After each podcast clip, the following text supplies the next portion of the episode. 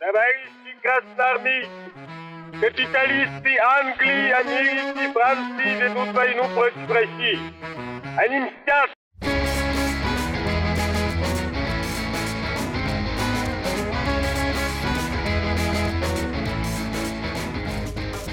Всем привет, это подкаст «Деньги, Джоули, драконы». Здравствуйте. Здравствуйте, Никита. Здравствуйте, Алан. Наверное, не секрет, что тема сегодняшнего выпуска – инфляция. Обычно он у нас прям в анонсе появляется.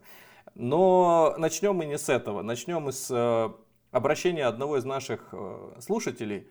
Честно скажу, что к нам с личными просьбами не часто приходят, но если это и возникает, зачастую можно ответить сразу, либо там, чуть-чуть взять время, но как минимум решение, оно где-то поблизости. А здесь неординарная история.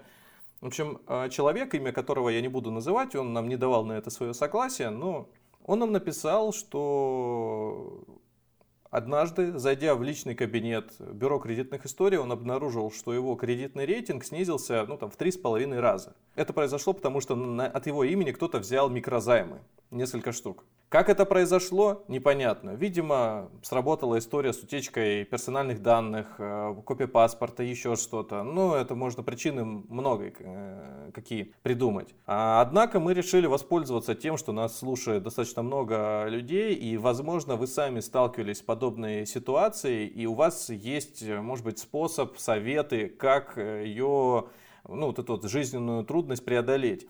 Будем очень признательны, если оставите это где-нибудь в комментарии на платформе, где слушаете, либо в Телеграме зайдете, вот мы прям под постом с э, инфляцией сделаем блок э, «Оставить комментарий», вы можете нажать туда и написать, мы его передадим обратившемуся к нам человеку.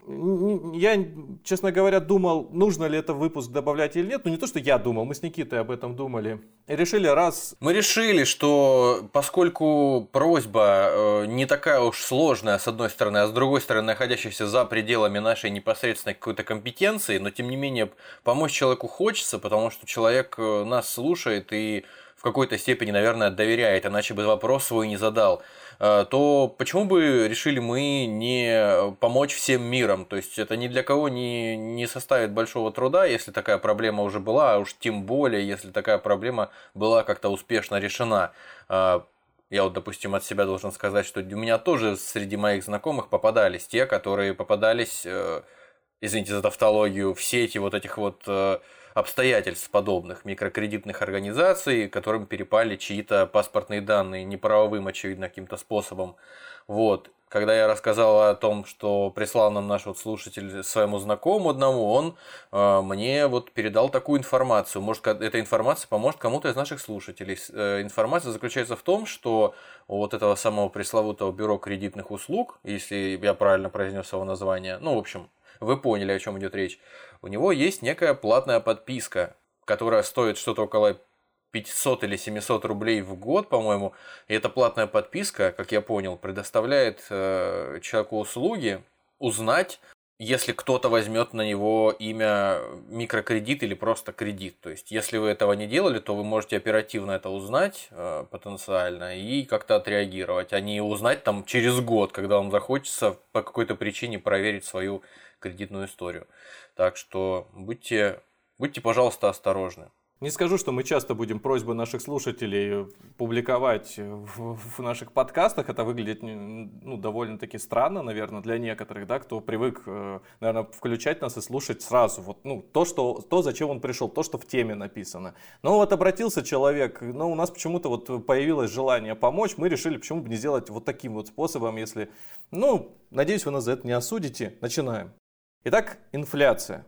На самом деле э, у нас было два выбора, по какой дорожке пойти. Первое – это рассказать об инфляции как об э, экономическом явлении, да, то есть пойти прям вот по всем канонам э, экономической теории, рассказать про Кейнса, как он описывал инфляцию, какие работы были с этим связаны, рассказать о истории инфляции, которая происходила еще в Египте, которая происходила еще в Древнем Китае. Но это все нам показалось тема ну, возможно, не, совсем практичная, потому что, когда мы слышим, что у нас изо дня в день в новостях говорят, что подорожала одна категория продуктов, подорожал другой товар, подорожали опять квартиры, цифры, где-то цена не остановилась, то как-то говорить об инфляции вот в таком воздушном смысле, наверное, не стоит.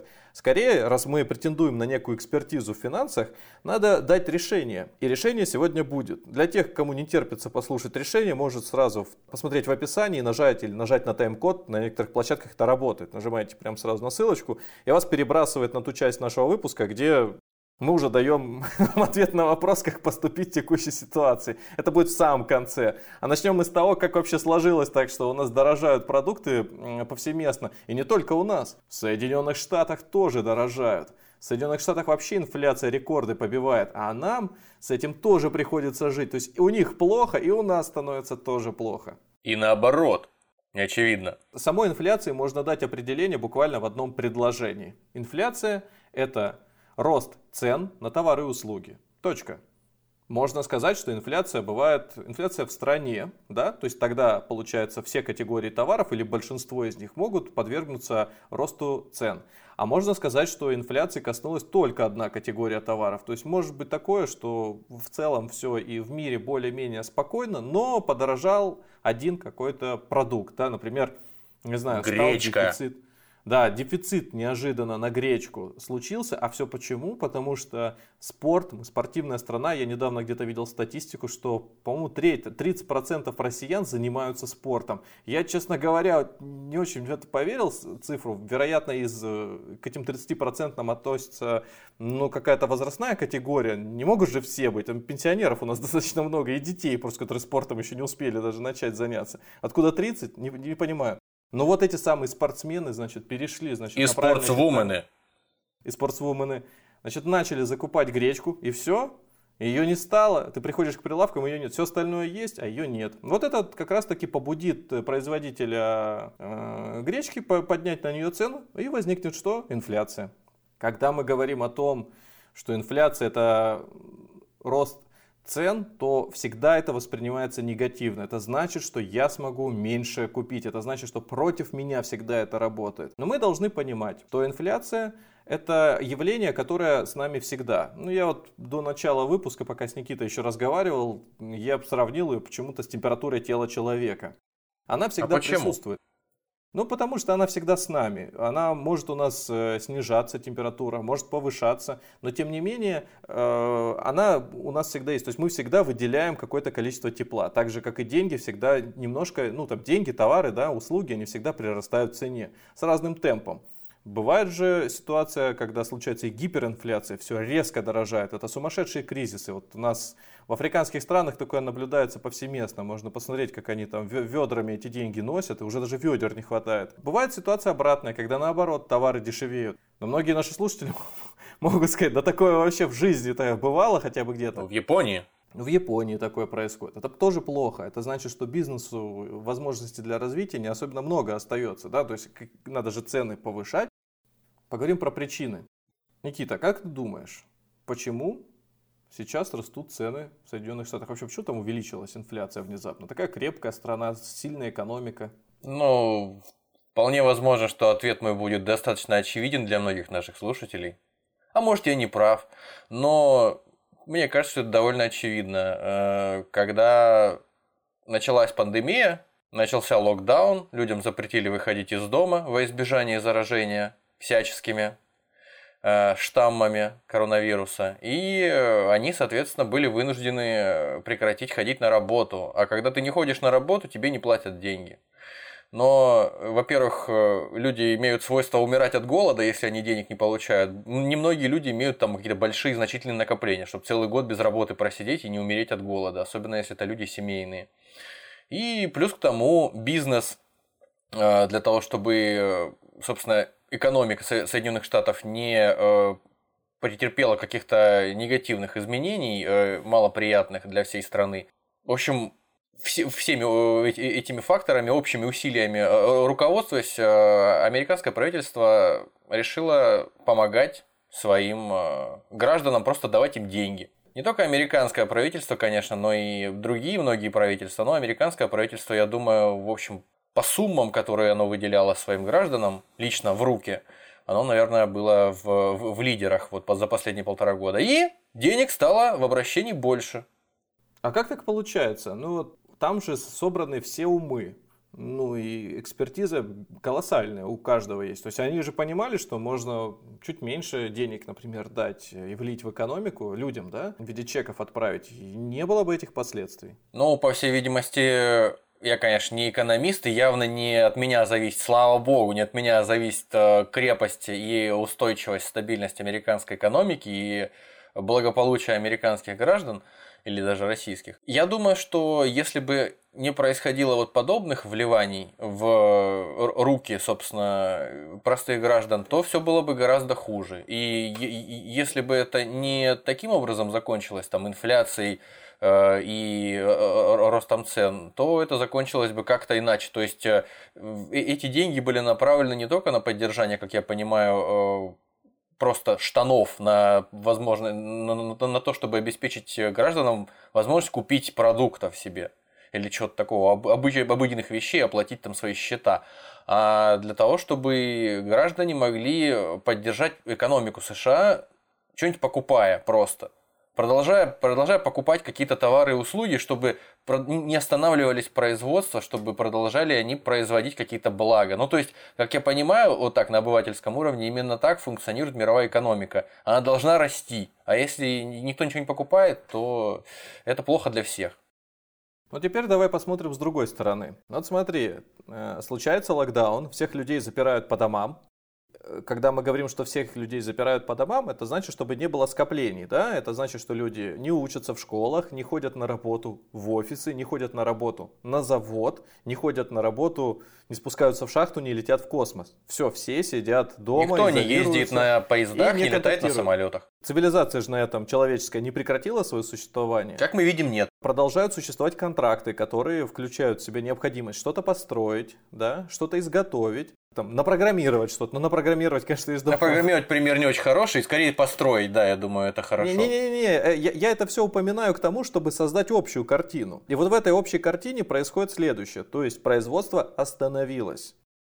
Чтобы компенсировать, э, ну, вот как ты говоришь, да, э, спрос, поддержать его, людям стали давать деньги. Они побежали, ну, некоторые побежали сразу их тут же прогуливать, кто-то А некоторые отложил. вложились в фондовый рынок. Да, но если посмотреть на котировки фондового рынка, видно, что он сильно просел, и в России это видно, да, что он там и на 30% отдельной бумаги падали, и на 50% и больше, э, ну, менее ликвидные, да, больше. А, а сейчас они восстановились.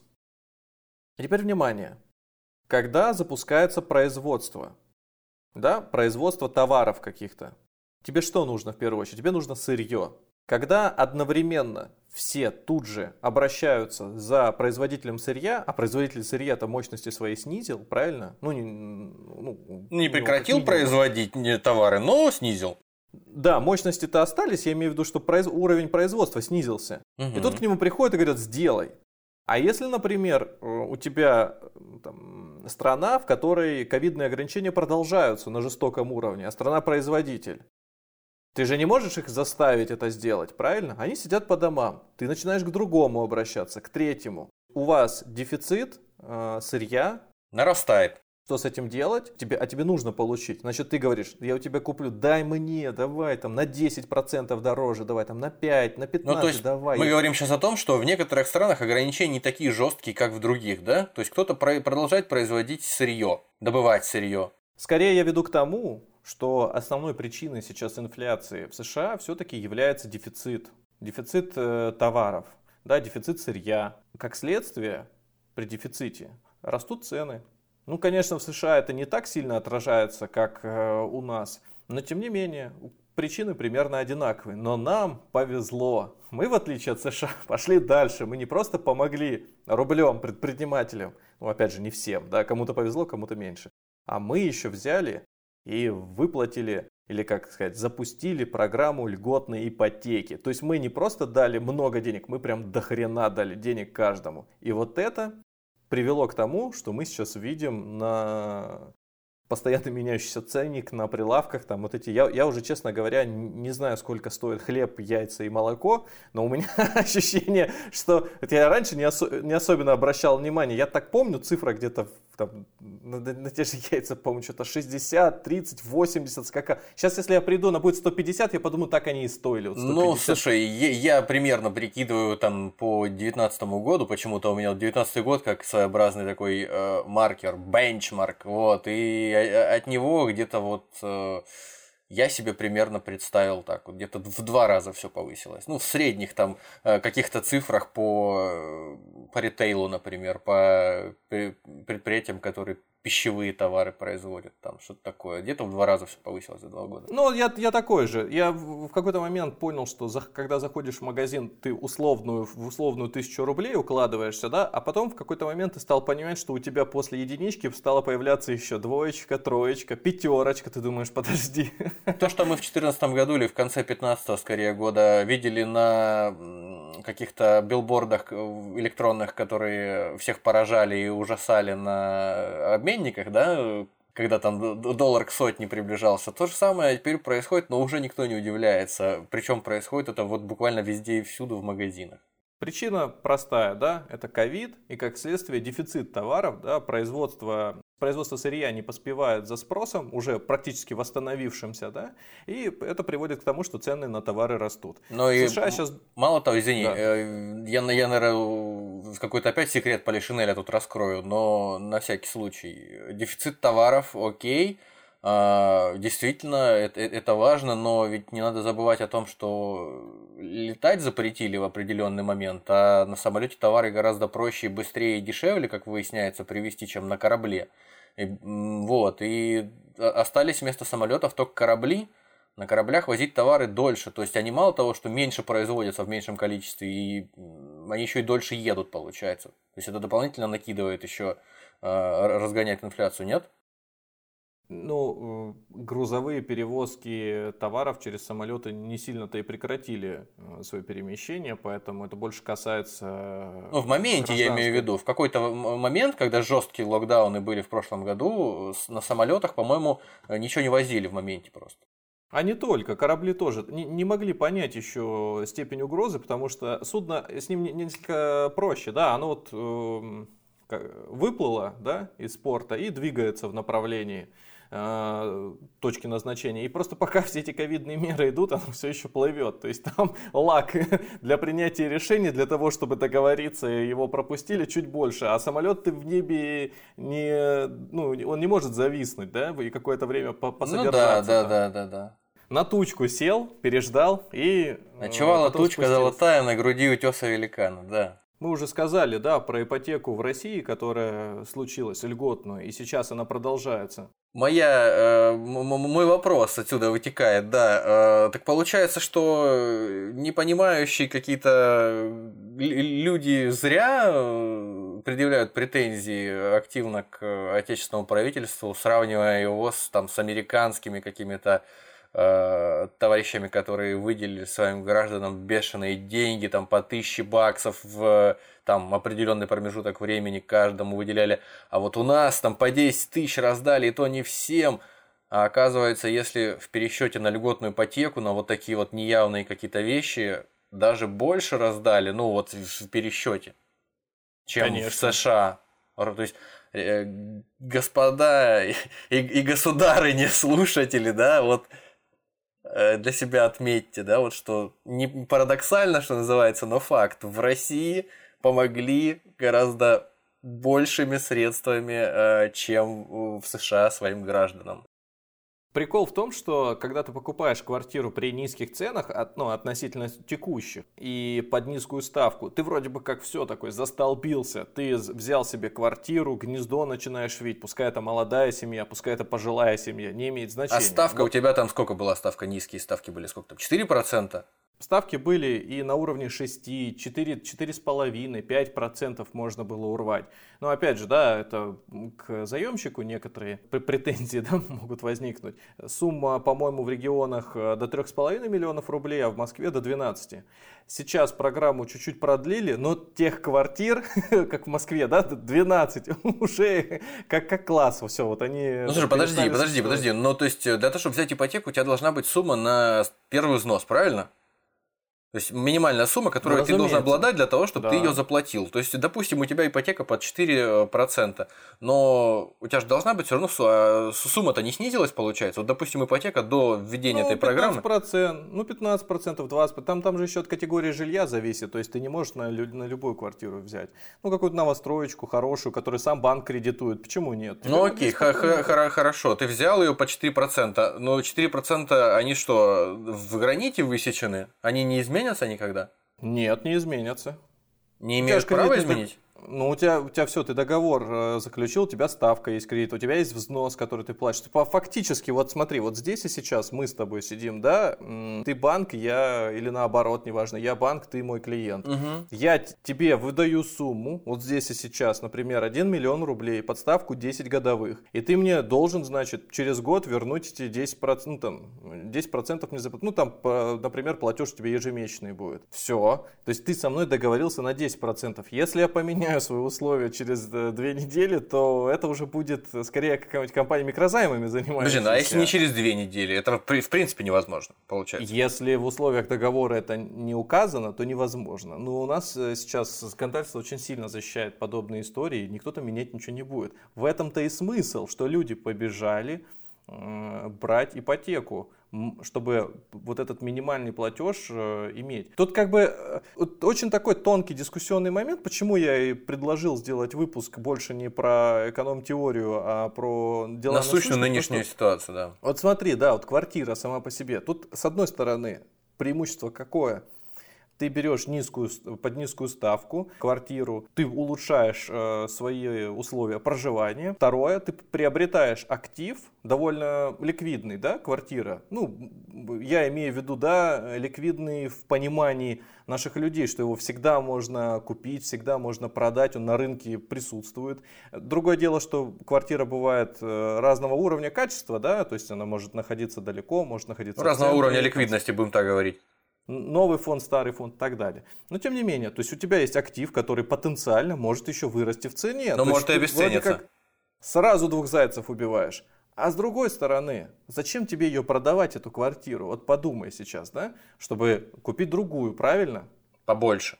Более, да, более просторную. Ближе более... к центру, ближе к коммуникациям удобным. Да. А теперь внимание. Когда мы запускаем программу э, льготной ипотеки, тем самым э, создаем э, риск, пока еще создаем потенциальный риск увеличения инфляции, то когда случается инфляция, все те ставки, все те цены, которые уже, то есть все те активы, которые у нас есть и потенциально могут быть, они тоже увеличатся в цене. То есть вот квартира, которую ты в будущем захочешь купить, она тоже пропорционально вырастет в цене тому, той, которую ты купил сейчас. И то есть твоя льготная ипотека, которую ты взял, и даже выплатишь ее, ее уже не хватит на то, э, чтобы купить лучшую квартиру. Совсем не хватит. Да, да не хватит. Но э, раз людям дали такую возможность, от людей не требуется думать или коллективно там сказать нет. От них требуется взять ее. Э, от них требуется, да, просто взвешенно принять решение, что впоследствии они э, не выйдут на просрочку, у них эту квартиру не отберут. То есть вполне может быть такая ситуация, что мы сейчас столкнемся с этим, что количество просрочек, просрочки будет только расти, да, объем ее, и в конечном итоге часть этих квартир, она будет уже выплескиваться на вторичный рынок и, как следствие, немножко снизит цену. Но Пойдет ли на это квартир. государство? Не обернется ли это массовое изъятие квартир? Квартир с просроченными обязательствами, э, народными волнениями, боже упаси. Нет, а при чем здесь народные волнения? Во-первых, э, этим будут заниматься банки, и банки по условию выдавали. Государство со своей стороны всем только приятное сделало. Поэтому тут как бы никто такие, э, не то чтобы последствия или связи, параллели не проводит. Так вот, мы сейчас не в политику будем уходить, остаемся здесь. Э, еще раз напомню, что в конце я дам решение, как поступить. Оставайтесь с нами, господа и дамы. Вот мы сейчас мы находимся в исходной точке, когда мы получили ключи на руки. Мы получили ключи на руки, допустим, у нас ежемесячный платеж получается там, 30, 30 тысяч рублей. рублей. Класс. Тут как сошлись, а? Отлично. У тебя Хотел сказать, у тебя тоже 30 тысяч рублей. Ну, мы же с тобой так одну вот. квартиру на двоих купили, да. Понятно. Так вот, короче, 30 тысяч рублей, значит, э, ежемесячный платеж. Доход, к примеру, 50 тысяч рублей. Что делать тогда? Да, вот, ну, на двадцатку как-то жить. Но если это два члена семьи, и, например, общий доход э, там 100 тысяч рублей, да, то получается 30, ну, на 70 как, как-то уже этот, вроде в порядке. Но мы, не в Моск... Но мы не в Москве, предположим, живем, а в регионах, окей? Ну и взносы будут, может быть, чуть-чуть другими. Не принципиально Окей, сейчас. Да. Я, когда получил ключи в руки, я понимаю, что вот в сегодняшнем дне и дальше я запланировал, что мне 70 тысяч хватит на то, чтобы ну, сильно себе там, не то чтобы ни в чем не отказывать, но вот жить нормально. Вот э, приобретать то, что я приобретал. На есть, приемлемом уровне жить, продолжать, в общем. Да, но, но я же не могу предугадать, что буквально через э, полгода цены на то, что я привык покупать в магазине, изменятся на 30-40%. Правильно? Ну, mm, я бы сказал на 100. Ну, где-то и на 100. Тогда получается, что вот тут мы еще раз говорим о термине покупательная способность. То есть теперь получается вот эти 70 тысяч рублей, которые у нас э, находятся в разнице да, между э, платой за ипотекой да, и нашим доходом, они уменьшаются. То есть мы сейчас на них можем купить уже не как на 70, а как на 35. То есть получается, чтобы мы уже отдаем не треть от э, семейного ну, бюджета, а 60%. А примерно, примерно даже половину. Окей, окей льготная ипотека у нас э, была взята, мы заплатили за нее определенную сумму, мы выплачиваем ее, но параллельно с этим разогналась инфляция, и мы стали платить за все товары и услуги больше, чем, э, чем планировали. И в общем, в, в, в, совокупно у нас э, на, наш доход э, стал меньше, в том смысле, что его покупательная способность снизилась. Да. Окей, но денег наших. Э, но я воля ваша, так и не могу уяснить себе э, прямую связь между э, взятием льготной ипотеки, прекращением этой программы и э, э ростом цен и мо- мо- мо- объединением моей семьи. Связь э, с прекращением программы здесь отсутствует. Во-первых, ее продлили, а во-вторых, она не прямым образом, то есть сопрекращение не связано, сама программа связана. Ну, я задал людям... вопрос изначально, напрямую не влияет, получается, одно на другое. Напрям... Ну, ну, то есть она а, это один из факторов. Э, я же начал с того, что мы живем э, в мировой все-таки экономике, и по, всей, по всему миру, не только по нашей стране, да, прокатилась волна коронавируса и ограничений.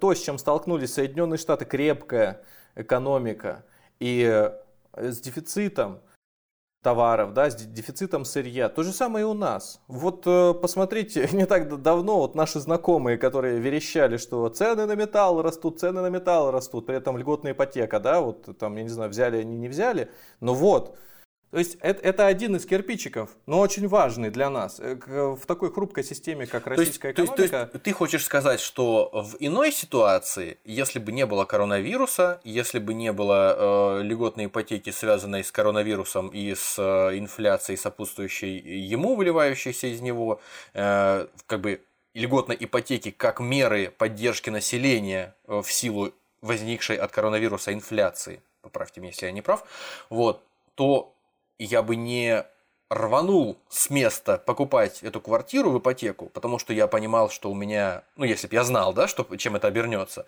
я бы ее не брал, и, возможно, я бы жил там, не знаю, в съемной квартире, и, возможно, это для меня было бы выгоднее. Вот. А так на самом деле и получилось ситуация со съемным жильем, она изменилась незначительно. То есть цены, которые были до 2020 года или до 2019, они примерно на том же уровне остались. Можно говорить о том, что в отдельных сегментах произошло тоже повышение, но... В каких-то базовых части... доступных да, моментах. Да, сильно э, рынок э, именно в арендном э, жилье не скаканул. Однушка Потому... на окраине Москвы осталась однушка на окраине Москвы, да, за 30 тысяч рублей. Вот все случилось. Происходит рост инфляции. Как действовать? Можно запасаться товарами. Ну, то есть начать покупать, как это было в свое время, там, что там, телевизоры покупали, да? Да, да, да. Купили телевизор, через два месяца продают на 50% дешевле. Машины покупают, в общем, все на свете. Сейчас, э, к счастью, это так сильно не выражено, как тогда, но отдельные случаи присутствуют. Что можно еще сделать? Можно положить деньги на вклад. Ну, то есть он тебе же будет приносить какую-то какую прибыль, да, какой-то доход. Тем более Тем сейчас более, повышается ставки ставка, да, и ставки да. по банковским депозитам тоже сейчас подтягиваться будут. Отдельный банк сначала дает 5%, потом 6%, потом уже и под 9%. Ты будешь мне сыном, если хочешь даже отцом. Да. Теперь важный момент. Э, значит, касательно именно вкладов. Обязательно, если вы планируете переложить деньги из одного вклада в другой, и проверьте условия этого вклада по досрочному расторжению. Бывает такая ситуация, что люди, например, летом или в конце лета оформили вклад под ставку, ну, условно, 6,5%. Сейчас к ним банк придет и говорит, возьми 7,5%. И человек думает, блин, ну, вот только что сделал, сейчас переходить два, два месяца. А, да ладно, возьму сейчас тот расторгну, в этот перекину. Ну, процент же разница. Не просто там 0,3, 0,1 процент. Человек расторгает тот вклад, берет новый, тоже на год, и получается, что он шило на мыло это поменял. То есть он э, выиграет либо совсем незначительную сумму, можно не знаю, там, взять хоть Э, калькулятор сложного процента по вкладам, да, и посчитать, что в принципе деньги останутся на одном и том же уровне. Какие есть альтернативы? Облигации. Можно вложиться в облигации, которые сейчас очень сильно тоже просели в цене и за счет ключевой ставки, и доходность по некоторым из них уже, ну, то есть доходность к погашению, который, к примеру, через год заканчивается, ну, как вклад, да, вот через год они погасятся, они, uh-huh. они стали 9%, где-то 10%, 11%. Вот я сам буквально недавно по своему портфелю сидел, разбирал, э, что можно, там у меня облигации еще с э, конца прошлого года, с начала этого куплены, я просто думал, ну немного, и я думал, э, стоит ли их перекладывать во что-то другое, в общем, к сожалению, такого инструмента нет, чтобы это легко было посчитать, но я понял, что не, в некоторых я останусь, а новые я подберу, и тоже рассматривал сейчас короткий на срок, вот, до конца следующего, до начала 23 года примерно, чтобы они гасились. Ну и опять же, в соответствии с рейтингом. А, важным критерием здесь для меня являлось то, что я выбирал на ту сумму, которую я точно трогать не буду все это время. Вот прям год. Какие еще есть способы? А, вот что я-то говорю, Никит? Вот человек из народа, вот какие способы, как вы думаете, как поступить? Закопать в землю. Акции акции. Ну, это в валюту еще есть вариант. Вариант в валюту, да. И отчасти я воспользовался этим э, советом, который мы сейчас даем. Потому что, потому что в моменте, как известно, э, бивалютная корзина упала до каких-то ну, на, на данном этапе, там, ближайших пары лет, наверное, очередном локальном, не знаю, там, как это называть, минимуме была, вот, и какое-то количество валюты мне показалось целесообразным купить в этот момент. Ну, я думаю, что это хотя бы какой-то способ, да, избежать инфляции. Валюта, да, это возможно как один из инструментов будет, особенно в ситуации с тем, что у нас экономика в стране сильно завязана на доллар, да, опять же, сырьевая экономика, да, экспортная, все, все расчеты происходят в валюте, поэтому вполне может быть. Акции. Да, вариант хороший. Почему? Все остальное я так как-то скептически называл, как-то, может быть, с некоторой иронией в голосе, а с акциями хорошо. В случае с долгосрочными вложениями акции подойдут. В случае с краткосрочными вложениями это не, не сработает. Можно запастись сырьем, к примеру, да? Металлопрокат накупить? Ну, если нас слушает какой-нибудь предприниматель, просто впрок закупиться чем-то. Ну, это да, ну, это а разумно. Пакет арматуры лишний. Да, отчасти да, может быть кредитануться, там, взять э, э, эти товары, они же в цене все равно подорожают. Другой вопрос, поскольку ты их будешь потом продавать, по какой цене. И вот эта вот разница, пока ты будешь добегать до, вот сейчас купишь, будешь платить кредит, будешь потом это продавать, уровень спроса, если вырастет, тогда, наверное, ты успеешь. Но если к тому моменту, как ты это все сможешь э, ликвидировать со своего склада, вероятнее всего э, ты выйдешь на те же самые деньги, которые были бы потрачены в случае, если бы ты приобретал это сырье в будущем. Да, ты бы не хранил, ты бы как минимум за это не э, переплачивал бы еще. Но опять же, эта ситуация для всех может быть индивидуальная, но логика простая. Те люди, которые борются с инфляцией и перекладывают деньги на вклады, где-то было сравнение такое интересное. Это как человек, который бежит по эскалатору. То есть он... Э, по эскалатору, который движется вниз. Который движется вниз, да. Он вроде как пытается нагнать его, но он все равно потихоньку-потихоньку... Ну, до... То есть в лучшем случае этот человек стоит на месте. То есть вот эта вот история с э, желанием обогнать инфляцию, она присутствовала всегда. Вот э, мы в предыдущих наших выпусках уже разбирали эти вещи, а сейчас больше в какие-то вот ситуативные моменты пытаемся окунуться, да, вот как нам сейчас здесь поступить. Тогда мы говорили о том, что можно, да, можно брать облигации, можно валюту, можно какой-то комбинированный портфель делать. Конкретно сейчас во что стоит вложить деньги, в какие бумаги? Все-таки в акции. Если срок длительный, позволяет вам от года и более разместить какую-то сумму денег или периодически в нее э, и периодически в нее еще в эти акции докидывать, то стоит обратить внимание на компании, которые могут э, в короткие сроки увеличить э, свои мощности. То есть, которые могут в моменте увеличить свое производство. То есть, легко восстановятся после окончания коронавируса. Второе, эти компании должны обладать способностью управлять своими ценами тоже быстро. То есть они должны в моменте иметь возможность эти цены повысить. Здесь сразу приходят на ум айтишники. Ну, то есть им вообще которые... восстанавливаться не нужно, они просто работают удаленно и все хорошо, нет? Им не только восстанавливаться не нужно, им на самом-то деле они, может быть, в меньшей степени это пострадали. Ну, для, для них вряд ли что-то изменилось вот с изменением вот этих всех историй, да, коронавирусных.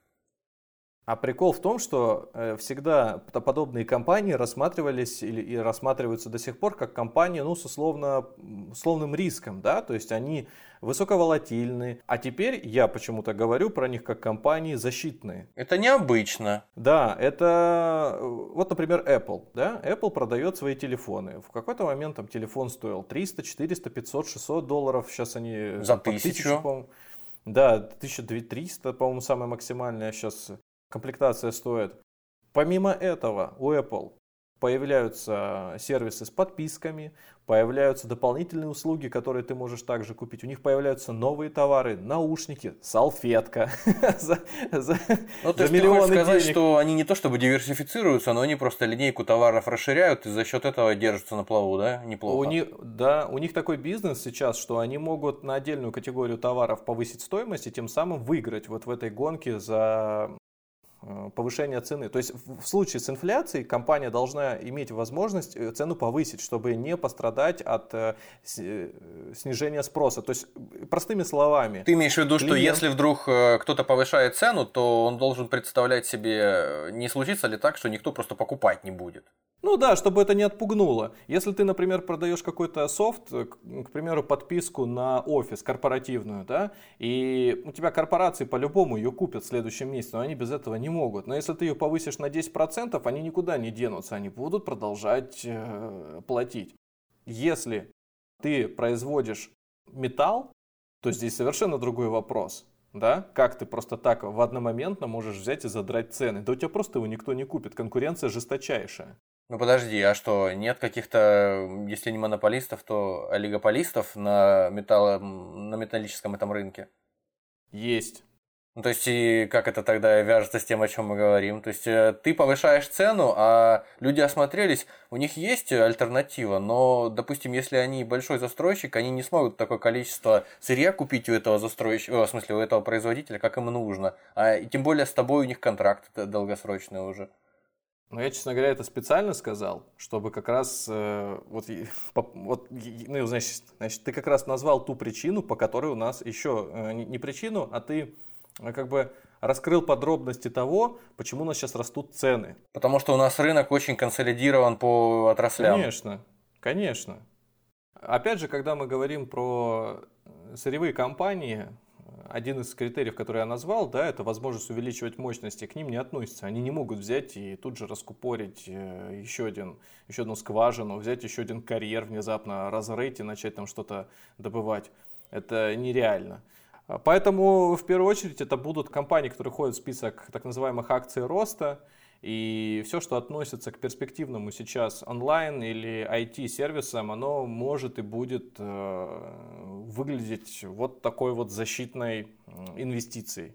Поэтому посмотрите, присмотритесь, пообщайтесь со своими инвестиционными консультантами, с кем, возможно, вы работаете уже в банках или у каких-то брокеров. Может быть, они вам что-то порекомендуют. Может быть, в виде отдельного, может быть, уже порекомендовали. А как же, а, а как же золото? Золотодобывающие компании, ETF на золото. Золото можно взять, но золото не удовлетворяет э, как минимум требованию, что ты на него цену можешь задрать э, вверх так сильно, как это могут задрать те же самые IT-компании. В таком случае, почему тогда часто говорят о том, что золото это вот как раз защитный актив во времена тяжелых каких-то вот таких вот перетурбаций на мировом рынке, ну там в том числе просадок на рынке э, ценных бумаг? Я не буду отрицать, что в золото тоже можно вложиться, просто я хотел сделать акцент на том, наверное, что в портфеле не очевидно может появиться. А так, конечно же, золото, валюта, несколько валют, они заслуживают там быть. Облигации, вклады заслуживают там место быть. Опять же, то, как вы расходуете свои деньги, то, как вы с ними обращаетесь и как они могут понадобиться в будущем, вот они должны быть гармонично распределены. Поэтому то решение, которое я сейчас дал, оно в довесок. То есть, предположим, что эти компании у вас занимают 15-20% от э, портфеля, еще 20 или 15, может быть, то же самое золото, с валютами вместе, а все остальное на вкладе лежит. Да и черт бы с ними. Другое дело, что если эти акции роста дадут 40% прирост, это хоть чуть-чуть да компенсирует отставание от возможного роста цен по основной денежной массе, которая у вас находится. Вот и все. Но все ставить на акции роста бессмысленно. Это рискованно, неоправданно, и так делать, конечно же, нельзя.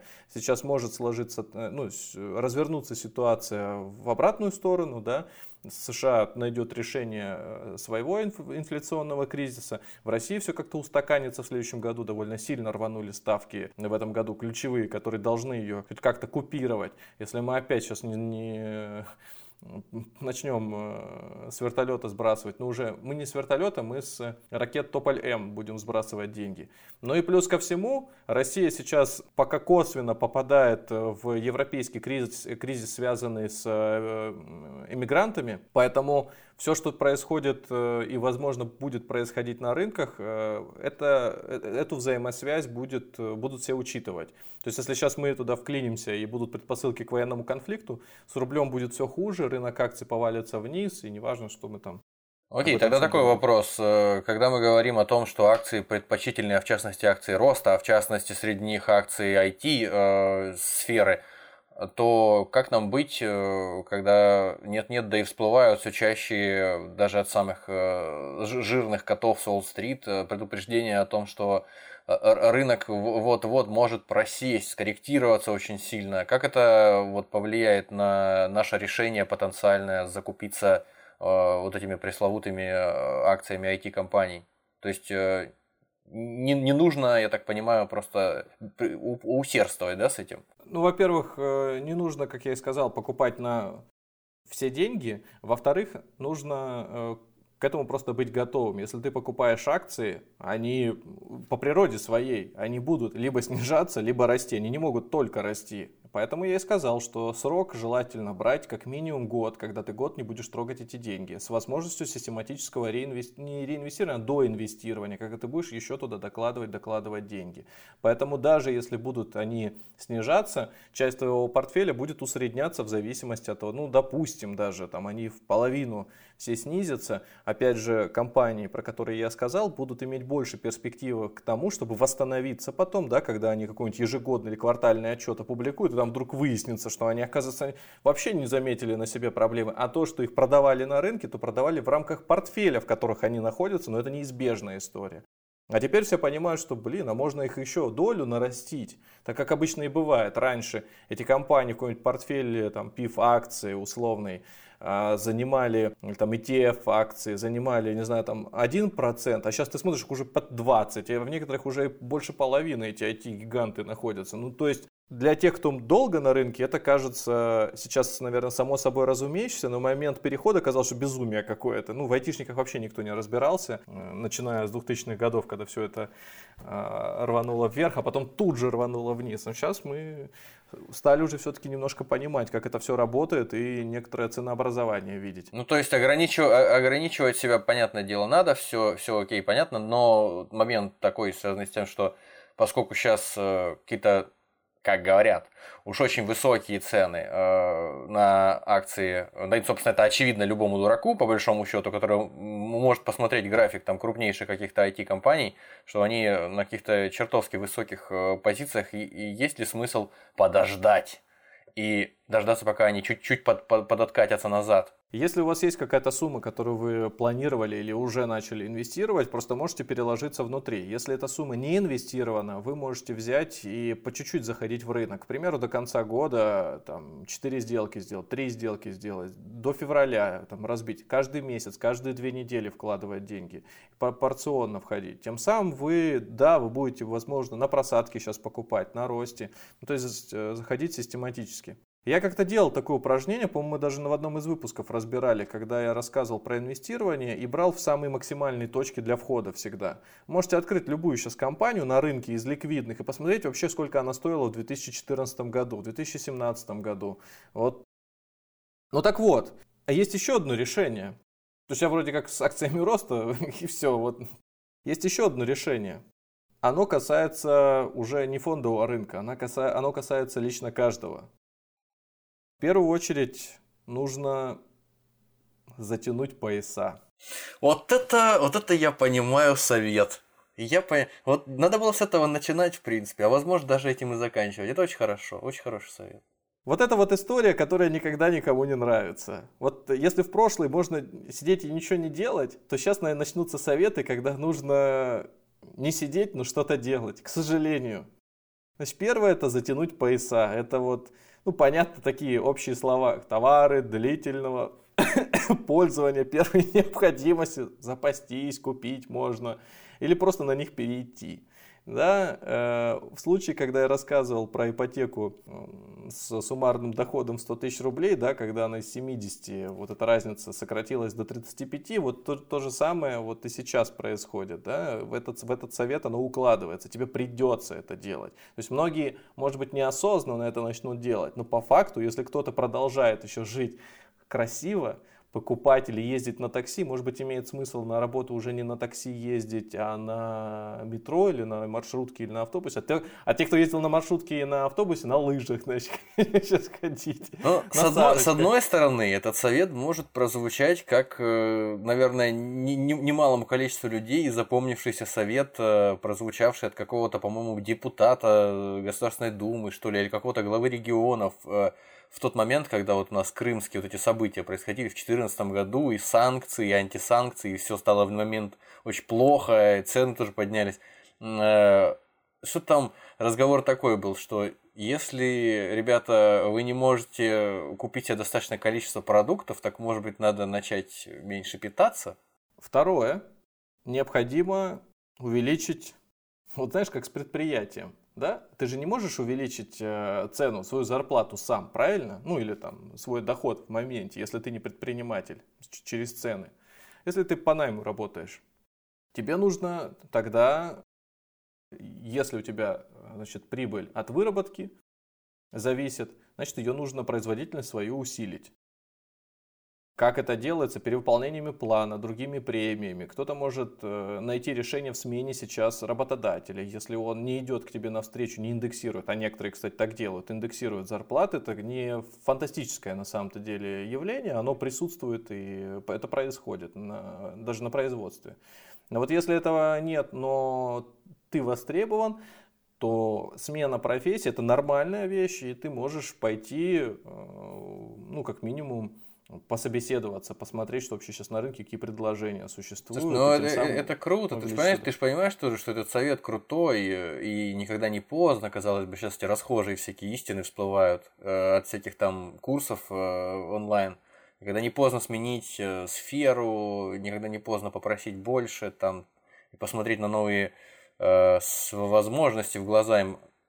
Но просто есть э, обстоятельства у многих людей, которые уменьшают возможность э, лавировать вот между этими вариантами. То есть у кого-то слишком много обязательств, и э, это непростительная роскошь э, ставить всю свою семью в опасность потерять работу и неизвестно что найти. Когда тебе приходит в голову мысль, чтобы ты сменил работу, я не говорю о том, чтобы пойти на курсы, с, скажем, ты был сварщиком, а теперь неожиданно стать графическим дизайнером. Я не об этом сейчас говорю. Я говорю о том, чтобы ты, работая сварщиком, нашел себе работу в другом месте, где за это будут больше платить. Тоже сварщику. И мне кажется, такие варианты существуют общаясь с, с разными людьми э, из разных сфер, я обращаю внимание, что единицы вообще интересуются с, э, или ходят на собеседование. Как правило, кто-то кого-то позвал, там вот есть вариант, больше платят, иди сюда, и так происходит. А так, чтобы инициативно, это мало кто делает. Это правда. Поэтому я не призываю это вот тоже встать с кровати и делать. Я говорю о том, что это один из инструментов, это возможность. Если у тебя есть э, долги, и желание э, тратить их на какие-то прелести жизни, тогда можно взять и вообще на вторую работу устроиться. То есть мы говорим сейчас о кризисной ситуации, от пред, предкризисной, которая может э, усугубиться. В, в таком случае то, что у тебя будет две, два источника дохода, это, это, это та самая компенсация. Диверсификация. Ну, это скорее компенсация будущего роста инфляции, уже случившегося и будущего еще роста инфляции. То есть ты закладываешь чуть больше собственного труда в, ну, понятно, что ты время теряешь. Ну, не каждому это подойдет, не у каждого есть такие возможности. Ну, по большому счету, это прекрасный совет, это всегда э, актуально. Я сейчас имею в виду разумную экономию. То есть, э, вне зависимости от того, сколько вы зарабатываете, считать свои, мы об этом уже неоднократно говорили, я думаю, будем говорить еще потому что это просто на уровне здравого смысла такая вот обыденная какая-то простая истина, мне кажется, что если, неважно, сколько ты зарабатываешь, ты следишь за тем, сколько ты тратишь, э, это тебе явно не во вред будет. Вот явно не во вред. Ну, из таких же прописных истин на самом-то деле сюда еще попадает такой пункт, как повышение своей квалификации, усиление компетенции, расширение компетенций своих. Если касается, неважно даже, вот опять-таки, предприниматель ты или э, по найму работаешь, там язык изучить, изучить, может быть, в своей области э, еще какое-нибудь направление смежное. Вот посмотреть, допустим, если вы там работаете, не знаю, какой-нибудь корпорации, какой-нибудь фармацевтической, например, корпорации, или в корпорации, которая занимается, ну, чем там, книги, блин, печатает она. Но вот помимо печатания книг еще есть маркетологи, которые продвигают где-то. Может быть, туда стоит пойти, или посмотреть, вообще там платят нормально или нет. Ну, поработав в этой сфере, освоив какой-то пласт, а вы, не знаю, там конкретно у станка стояли все это время. Может быть, имеет смысл, как этот чувак, который, по-моему, в Читас в Мексике придумал вкус кетчупа для чипсов. А он, по-моему, был то ли уборщиком, то ли еще кем-то. Он пришел там, написал, что говорит, вот надо, значит, этот вкус сделать. Сначала как-то там Подумали, подумали, ввели, значит, этот вкус. Короче, бомбануло так, что а, он у них, ну, лидером продаж стал. Этот. И, и что, этот уборщик, он у них стал э, коммерческим директором, что ли? Я что-то очень а сомневаюсь. Он, а он, по-моему, не просто коммерческим директором стал, он у них э, чуть ли не, э, там, знаешь, как заместителем генерального директора стал. Он там еще какие-то вкусы. Ну, интересно вот. просто, ну а как Но это это работает? чудеса. Это чудесно, ну, это, да. Ну, просто... Понятно, что это чудеса, но это говорит о том, что человек как минимум куда-то куда как бы пошел за, за рамки своих э, текущих обязательств, да, и полез и предложил иници, инициативу. Ну, это справедливо, поступил. да, да, да. У меня тоже зна- знакомый один мой друг, да, вот э, скорее, чем знакомый. А, внезапно после многих лет работы в одной компании подумал, а что это я в одной компании работаю? А я хочу больше зарплату. Пошел на собеседование, он на втором собеседовании э, попросил зарплату на 50% больше, а ему раз ее и дали. Он взял и перешел на другую работу внезапно, и все. И то есть вот, вот так. И это не какой-то там э, волк с Уолл-стрит, это просто производственная сфера. Это внезапно происходит. Еще один момент, вот я прям четко помню. Значит, э, работал парень в компании у нас. И это круто. Он был, он был аналитиком, всегда с цифрами. То есть он я там не знаю, там экстраверт, интроверт, он понятия не имею, я его не разбирал там как-то. Ушел в продажи, ушел непосредственно в, в, рабо, ушел непосредственно в работу с клиентами. То есть там понятно, что определенными навыками надо обладать, ну или развивать их так или иначе. Но он шел с целью заработать. Он прямо вот сказал, все, я отсюда ухожу, иду туда, потому что я знаю, что там больше бабок есть. И у него стало получаться. Опять-таки, он, он э, трудился, он же не просто пришел туда, сидит, и вот на него он только успевает один краник открывать, другой, чтобы э, с него там доллары сыпались, текли на него. И черная рубли. икра. Да. Э, это большой э, момент, чтобы самого себя э, идентифицировать здесь и сейчас, определить в стоимости. То есть, тут может быть грубо прозвучит, но собственную покупательную способность на рынке. То есть, если, если ты считаешь, что ты сильный кандидат, но определи, сколько ты стоишь. Определить ты можешь через спрос. У тебя есть предложение, твой навык. Какой, сколько стоит твой навык, даст тебе цену или определит эту цену потенциальный работодатель, соцпакеты, если это надо. Кстати, соцпакет тоже очень важная вещь в текущих обстоятельствах, чтобы на этом хотя бы экономить. Я уже молчу про всякие вычеты там, но вот медицина э, на месте стоять не будет, особенно какая-нибудь коммерческая. А вот, вот эти ребята точно смогут Я бы сказал, что элементарно стоимость, стоимость отдельных лекарств. Просто это, это проще всего заметить вот ваш покорный слуга захворал, да, ему нужны были инъекции, неважно куда и неважно чем. Главное, что э, одна инъекция стоила как фаус-патрон фактически. Просто как, знаете, как американская ракета Джавелин, по-моему, называется. Вот это 250 тысяч долларов, если не ошибаюсь, стоит. Ну, это не 250 тысяч долларов стоило. Ну, вот в пересчете на, там, не знаю, аспирин, все, что обычно покупают там в аптеке, примерно как Джавелин. Так что, Но... возможно, стоит вложиться как раз-таки вот в такие вот дорогостоящие инъекции, закупиться ими, а потом продать на пике. Ну, вот поэтому я говорю, что товары первой необходимости конкретно для вас, да, если это лекарство, можно и сейчас купить. Правда, действительно так. Подытожим. А, прежде чем мы начнем подытоживать, а, возможно, это не имеет отношения или имеет опосредованное отношение к нашему разговору. Что вы скажете о таком Э, явление, насколько оно для нас э, важно сейчас и насколько оно для нас э, опасно, как стагфляция для обычных людей, для потребителей товаров как каких-то вот обыденных и для людей со средним уровнем достатка, там, скажем, для, не для тех, кто торгует, не знаю, там, сырьем в огромных масштабах. То есть сначала определение дадим, что такое стагфляция. Что такое стагфляция? Это когда инфляция и когда спад в экономике, и когда все это тянется долго, и как я понимаю. Но вы правильно понимаете. Э, Другое дело, что почему вы такой вопрос задали? Вы имеете в виду, что сейчас мы находимся или находимся? Ну, я пытаюсь мы... к этому подвести, да. Находимся ли мы в ней сейчас или движемся ли мы к ней, и насколько это важно для нас в контексте разговора об инфляции? Как связана инфляция и стагфляция? Несколько вопросов разом, как я люблю. Стагфляция, по сути, из себя представляет, ну вот, часто, наверное, я в предыдущих выпусках э, говорил такую вещь, как стагнация. То есть это когда экономика стоит на одном месте и не развивается. Вообще это называется стагнация. Вот когда говорят стагфляция, берут вот этот термин и добавляют к нему еще инфляция. Получается стагфляция. Вот такая вот химера. Стагфляция. Получается, что у нас э, в этот монстр из себя представляет, значит, рост цен. И, и безработицы. Еще...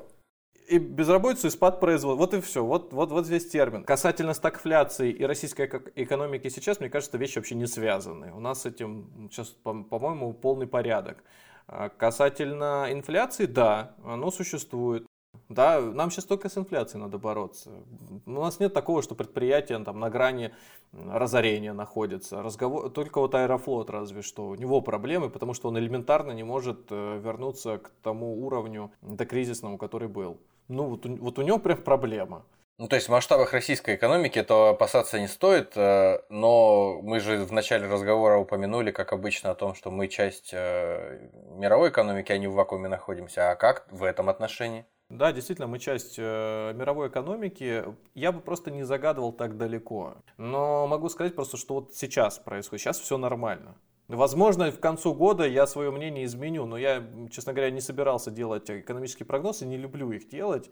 Э, я исхожу просто из э, возможностей, которые существуют для инвестирования. А вот, вот эти дебри уходить, а что с ней может, с этой компанией может случиться в случае, если Ну, я не знаю. Я, я вот говорю, ближайшая ситуация, в которой мы пострадаем э, финансово, это кризис в Европе, Беларусь, Польша. Вот это может вызвать причины. А то, что весь мир сейчас отстает от спроса, на товары, пытается догнать его. Ну да, это нас касается. Когда это все закончится, у нас затормозится производство. Ну просто вследствие. Если мы сильно разгонимся и не, этот, не успеем заранее этот тормознуть, то да, у нас случится еще один кризис. Ну я не знаю, что тут еще сказать. Вроде так пока все. Ну на этом пока и порешили, значит. А напоследок, оф топ Недавно в новостях в нескольких изданиях Вышла информация о том, что известная балерина Анастасия Волочкова лишилась и определенной суммы денег, где бы вы думали, в финансовой пирамиде, скрывавшейся под личиной финансовой организации QBF. Так вот, мы уже записывали в свое время ролик про QBF. Правда, мы, конечно, записали его немножко э, поздновато, э, но тем не менее, несмотря на то, что если бы Анастасия Волочкова подписалась на деньги Джоуи Драконы.